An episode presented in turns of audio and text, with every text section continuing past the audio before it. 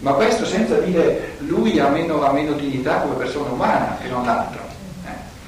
Quindi da un lato c'è tutto un processo, se lo si fa bene, eh, se lo si fa bene, c'è tutto un processo di soppesamento del peso che hanno, del maggiore o minore peso che hanno eh, diciamo, le motivazioni che vengono portate dalle varie persone. Questo è il mistero del pensiero. Ci sono, ci sono articolazioni, ci sono motivazioni, ci sono eh, Begründung, eh,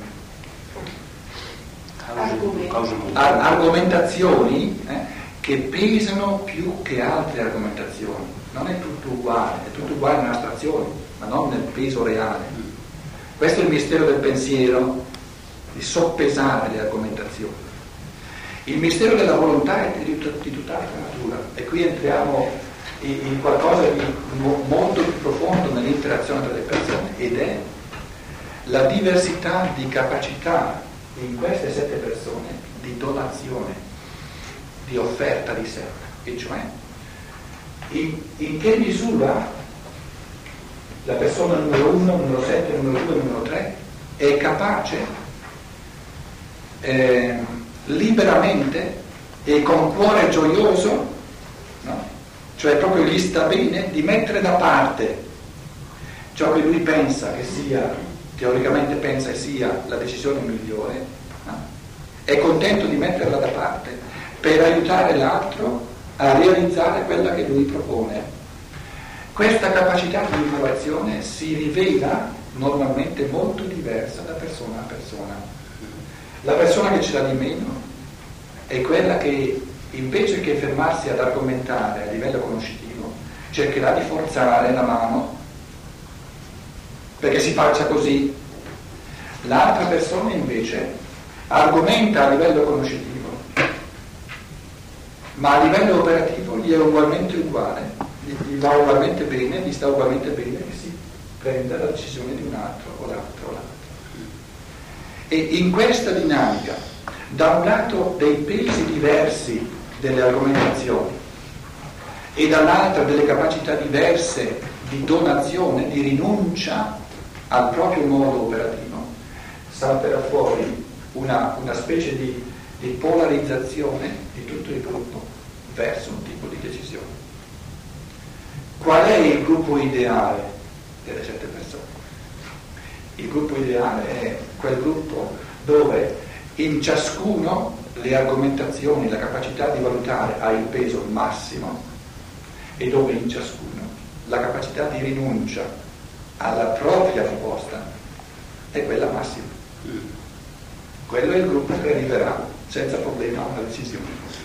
Non soltanto arriverà a una decisione, ma troverà tutte le forze, avrà dentro a questa decisione tutte le forze per realizzarla.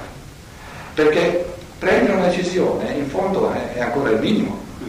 Se poi interiormente numero 3, numero 4, numero 5 o la metà o più della metà si ritirano, perché dicono sì, abbiamo deciso così, però io ho sempre pensato che manca, tutto, manca, manca tutta la forza di una decisione. Quindi ciò che è decisivo non è tanto la decisione, è la capacità di immolazione, di donazione, o se volete chiamatela la, la capacità di fratellanza in chiave di, articola, di riarticolazione sociale. La fratellanza a livello decisionale è la capacità di collaborare alla proposta altrui con altrettanta gioia con la quale metterei in moto la mia proposta. Questa è la fratellanza. Allora sì, allora funziona. Allora funziona, perché ci sono tutte le forze dietro a qualsiasi decisione, perché bisogna prenderne una. Eh, è inutile che stiamo qui eh, dieci anni a discutere, bisogna far così o far colà. Torniamo alla domanda che abbiamo posto all'inizio. In, se, se, c'è questo dinamismo, vedete che è molto più profondo che, che soltanto discutere, è proprio un'interazione profondissima tra individui umani a livello del pensare, a livello dell'uguaglianza che non si perde mai, della parità di dignità, a livello del volere dove c'è la fratellanza, no? dell'aiutare l'altro nel suo intento, nella sua proposta e quindi sono contento di mettere da parte la mia. In questa dinamica dove eh, c'è proprio un'interazione tra esseri umani a tutti i livelli della persona umana, c'è bisogno di una votazione? Mai. Mai. Cosa significa ricorrere alla votazione? Adesso provate a pensare, eh, eh, cerchiamo di, di, di, articolare cosa significa che uno dice votiamo. Negazione della fratellanza. Della fratellanza. E il dire non siamo capaci di fratellanza. Ci tocca votare. Se ci tocca votare vuol dire che le forze della fratellanza non ci sono, quindi ci mancheranno le forze per mettere in atto, per far funzionare la decisione che stiamo prendendo, quindi non serve a niente. Quindi una decisione a maggioranza votata è una decisione sulla carta, non nel cuore degli uomini. La maggioranza ci ha schiacciato. Infatti manca sempre poi la forza per realizzare quello che si è votato. C'è sempre la rigenerazione di quelli che non hanno qualche idea a livello del tutto comune, a livello stesso, Scusa, io volevo ritornare però all'esempio pratico, perché ci sono alcuni meccanismi. Lei ha detto questo era. Ecco, quindi se non Sì, sì. Ma pratico, proprio in questo, tornando sempre lì, quell'esempio pratico, cos'è che dicevi era pratico? Scusa, come ti ho detto, tornando No, no, tornando a questo esempio che abbiamo fatto, che siamo proprio nel, nel, nel pratico, ci sono due persone che hanno un'idea, gli altri non è in fondo che dicono non ci interessa questa idea, dicono non possiamo fare questa idea per i soldi, non possiamo fare questa idea per i gusti. Lì si tratterebbe di chiarire in realtà eh, che se hanno mh, interesse per questa idea o no, il fatto che parlino delle difficoltà per questa idea è può essere un aiuto, nel senso che tener conto dei soldi dei genitori è un aiuto, però quello che in fondo deve essere chiarito fra i due gruppi non è le difficoltà che sono molto importanti, ma è il fatto se uno è d'accordo su questa idea o no, perché voglio dire, qualche volta si ha l'impressione che si discute sulle difficoltà, ma non si è da, neanche eh, d'accordo su questo problema dell'idea. Eh, eh, no, Alessandro, non è quello il vero problema, perché quella è la prima fase. E questa è la prima fase. Attento, io sono quello che pensa eh, che se mancano i soldi non funziona, supponiamo, no? Io sono convinto che se mancano i soldi non funziona. Se io fossi sicuro, sicuro, sicuro, sicuro, sarei il Padre Eterno, non sarei un essere umano. Chiaro.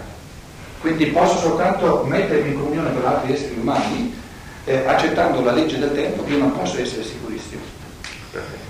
Decisivo invece è se una volta che siamo arrivati alla decisione di farlo lo stesso, io che sono convinto che non funziona, voglio o no far di tutto perché funzioni. Questa è la cosa decisiva.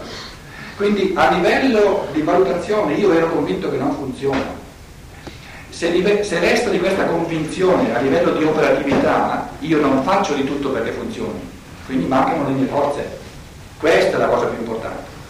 Se invece io faccio di tutto perché funzioni, allora do a questa ipotesi degli altri che, dove, che potrebbe funzionare il massimo di possibilità di che abbiano ragione loro. Se invece io voglio dimostrare che avevo ragione io, no, tirerò via le mie forze, perché io non ci metto tutte le mie forze perché funzioni. Questo è l'elemento decisivo, che cioè quando si è deciso un modo di fare, tutti interiormente prendono la decisione di far di tutto perché funzioni. E se uno non se la sente, lo dica chiaramente Lo dica e si chiaramente. ritiri. E si ritira.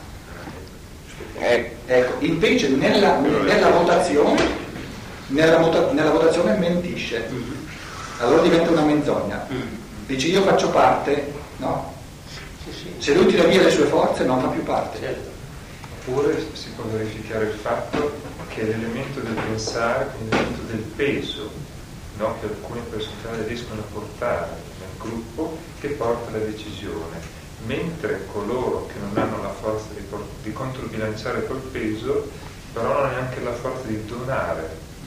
E quindi si, In ci si porta dietro, così come una piaga, io direi quasi, no? perché gli altri non hanno fatto questo atto cosciente In genere è così. di donare e queste persone si trascinano in sostanza le altre, che continuamente mettono poi i bastoni tra le ruote.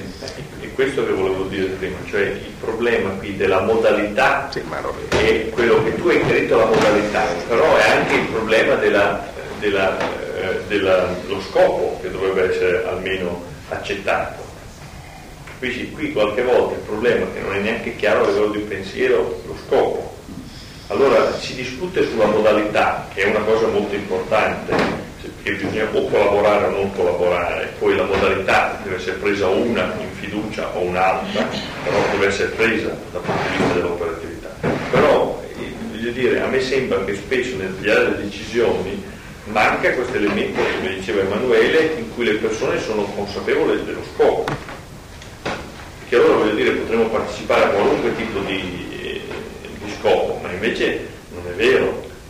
E perciò abbiamo fatto l'esempio così concreto dove lo scopo no, che ci si prefigge è quello di ampliare la scuola o no. Sì, ma questo deve essere chiaro, tu, noi l'abbiamo dato per chiaro e in realtà non sempre si riesce a prendersi il tempo per chiarire che cosa si vuole fare. No, ma il problema secondo me non è lì, cioè il problema è che qui si presuppone una sana capacità di pensare, sana capacità di sentire e una sana capacità di volere. E spesso, cioè proprio portare a coscienza questo in un gruppo da parte di tutti è molto difficile, per cui mi sembrava di capire che c'è un presupposto di lavoro umano alla base, allora puoi costruire tutto questo. Se non c'è questo lavoro umano, individuale e sociale, secondo me puoi parlare finché vuoi crolla. Ma infatti io lo sentivo in questo senso, partendo dal tuo presupposto, uno scopo, uno scopo buono deve realizzarsi. Non è vero, se non ci sono i presupposti, secondo me non si deve realizzare e può essere anche un'alternativa seria e concreta. Più saggia. È essenziale, è essenziale Alessandro, è la qualità di interazione, Esatto. chiaro, chiaro in tutto il processo, questo è l'essenziale, tutto il resto è, Sì, sì, ma di fatto è procedura, è... Bisognerebbe anche riuscire a vedere in questi termini che noi pronunciamo così, donazione, rinuncia, vedere questo immenso lavoro delle gerarchie anche, no? che proprio partecipano a questo lavoro di, di decisione, diciamo. Cioè, bisogna sentire quasi questa presenza e questo allora porta a compenetrarsi anche meglio della responsabilità che c'è nel, nel, nel condecidere una cosa. No? A volte eh, si pensa che guardare le cose troppo grandi porti a travisare il senso spirituale, invece questo senso spirituale c'è anche nelle piccole decisioni. Perciò a me sembra importante quello che Emanuele aveva detto, che eh, quando le cose non vanno troppo bene, i fatti, a livello più profondo quello che succede è che ci sono delle persone che purtroppo si è costretti a trascinare sia nel processo di valutazione, perché la forza di pensiero è, è me- pesa di meno che non, che non negli altri, e poi bisogna, sono le stesse persone che bisogna trascinarsi a livello operativo. Che non hanno avuto il coraggio di ritirarsi. No, non hanno la forza la di forza. dire ce la metto tutta con te. E allora s- restano sempre, eh, diciamo, come elementi negativi sotto sotto, cioè non si donano, no- non fanno una metamorfosi. Bisogna trascinarli in E allora fase- queste persone dovrebbero uscire, In insomma. fase Molte sono anche persone costrette invece ad andarsene, perché anche tu si verifica una situazione di violenza e dopo dentro questa situazione di gruppo che rimane, nemmeno passa per applicare nel cervello di Eh, chiedersi come abbiamo agito, come mai Però, questa. però violenta è sempre la persona debole, mai la persona forte. Sì, ma no, dico come dato di fatto. C'è chi, c'è la situazione, c'è la situazione È violento può diventare soltanto una persona che è debole, sia nel pensare sia nella forza volitiva di, di impegnarsi per qualcosa. Siccome è debole, quindi non, eh, non- non esperisce né la forza assoluta del pensare né la forza assoluta del volere, deve manipolare qualcun altro per farsi forte. appunto Eh? Quindi le persone che io dicevo che sono quelle che, che ci tocca trascinare, sono quelle violente, sono quelle le persone violente, che cercano sempre di nuovo di manipolare le persone deboli, non le persone forti. Le persone forti si impongono col peso delle loro valutazioni e si impongono col, col peso della loro forza volitiva, non hanno bisogno di manipolare altri. Quindi sono sempre le persone deboli che, che, che vogliono manipolare altri. E voglio dire che una forma di prepotenza è benissimo una forma di violenza e di debolezza. Sì, Esatto. quello che sto dicendo. Ecco. Ma se ci sono persone forti, Certo. non c'è il problema ma dei de, de, voglio dei dire però prepotenti. che se ci sono delle persone che se ne vanno e che erano veramente convinte e si sono dedicate per anni a questa iniziativa, mi sembra che un gruppo sano so, ci dovrebbe chiedere quantomeno che cosa è successo o no, semplicemente si fa l'inciaggio, cioè tagliamo, rimaniamo noi, siamo, noi siamo l'elemento sano e andiamo avanti e tutto il resto non ce ne frega niente. Ma stiamo nel- nell'esempio. Sì, Scusate. esempi. Supponiamo io sono quello che dice senza soldi non si può fare e ho chiaro, naturalmente non al 100%, ma abbastanza chiaro che si va alla rovina. Non solo non siamo pregati, ma siamo costretti a ingolfarci di debito a chiudere tutto. E mi sento responsabile che non si vada a Eh, rovina. per cui posso argomentare finché voglio, ma a un certo punto mi trovo davanti a una situazione per cui gli altri sei decidono di ampliare. Allora, quale forza è necessaria in me per poter operativamente mettermi al servizio di una cosa che mi è chiara condurrà alla rovina? Cioè, in pratica sono costretto ad agire non avendo chiaro, io agisco e ho tutta l'energia sufficiente quando sono convinto a livello di pensiero di- de- de- della giustezza di quello che faccio.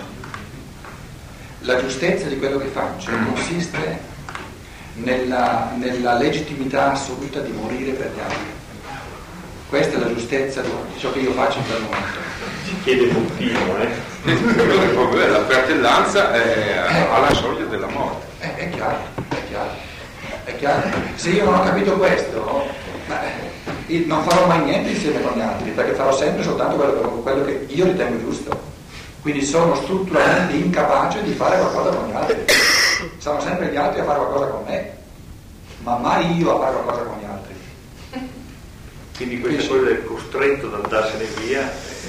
Eh, eh, perciò a me non, eh, dico se, se uno è costretto ad andare via vuol dire che le cose sono andate come, come non dovevano andare. in realtà non Eh, è disponibile sono quella volta. andare.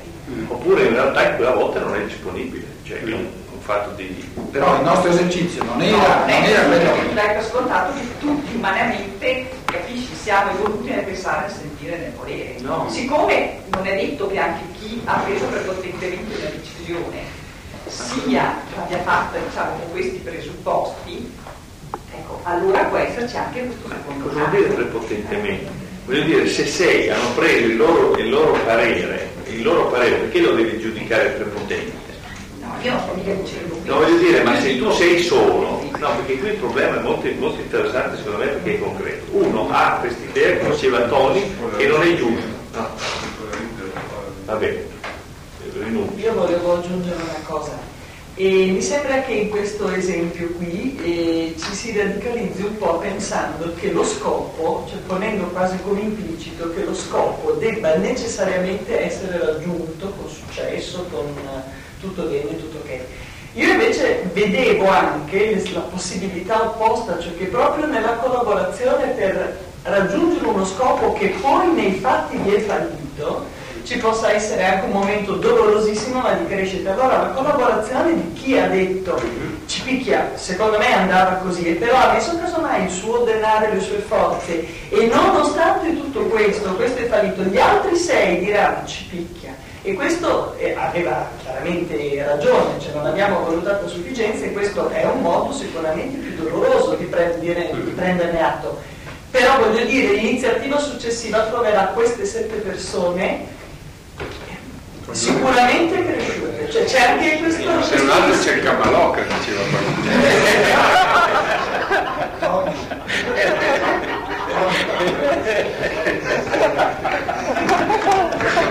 quello che, quello che rende possibile la decisione che tu dicevi è la convinzione, eh, la convinzione che è reale, non soltanto una finzione, che là dove gli esseri umani imparano qualcosa non fallisce nulla, È quello che dice. non fallisce nulla, perché non fallisce l'essere umano.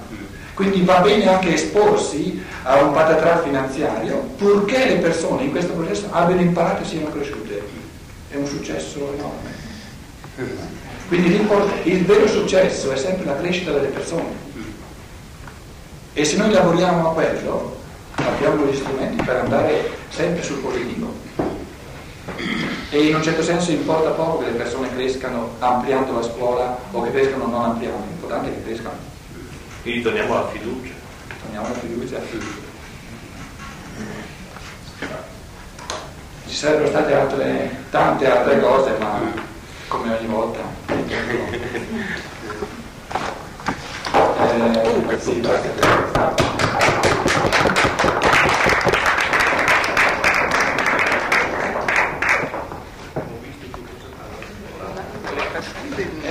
Forse manca una piccolissima aggiunta.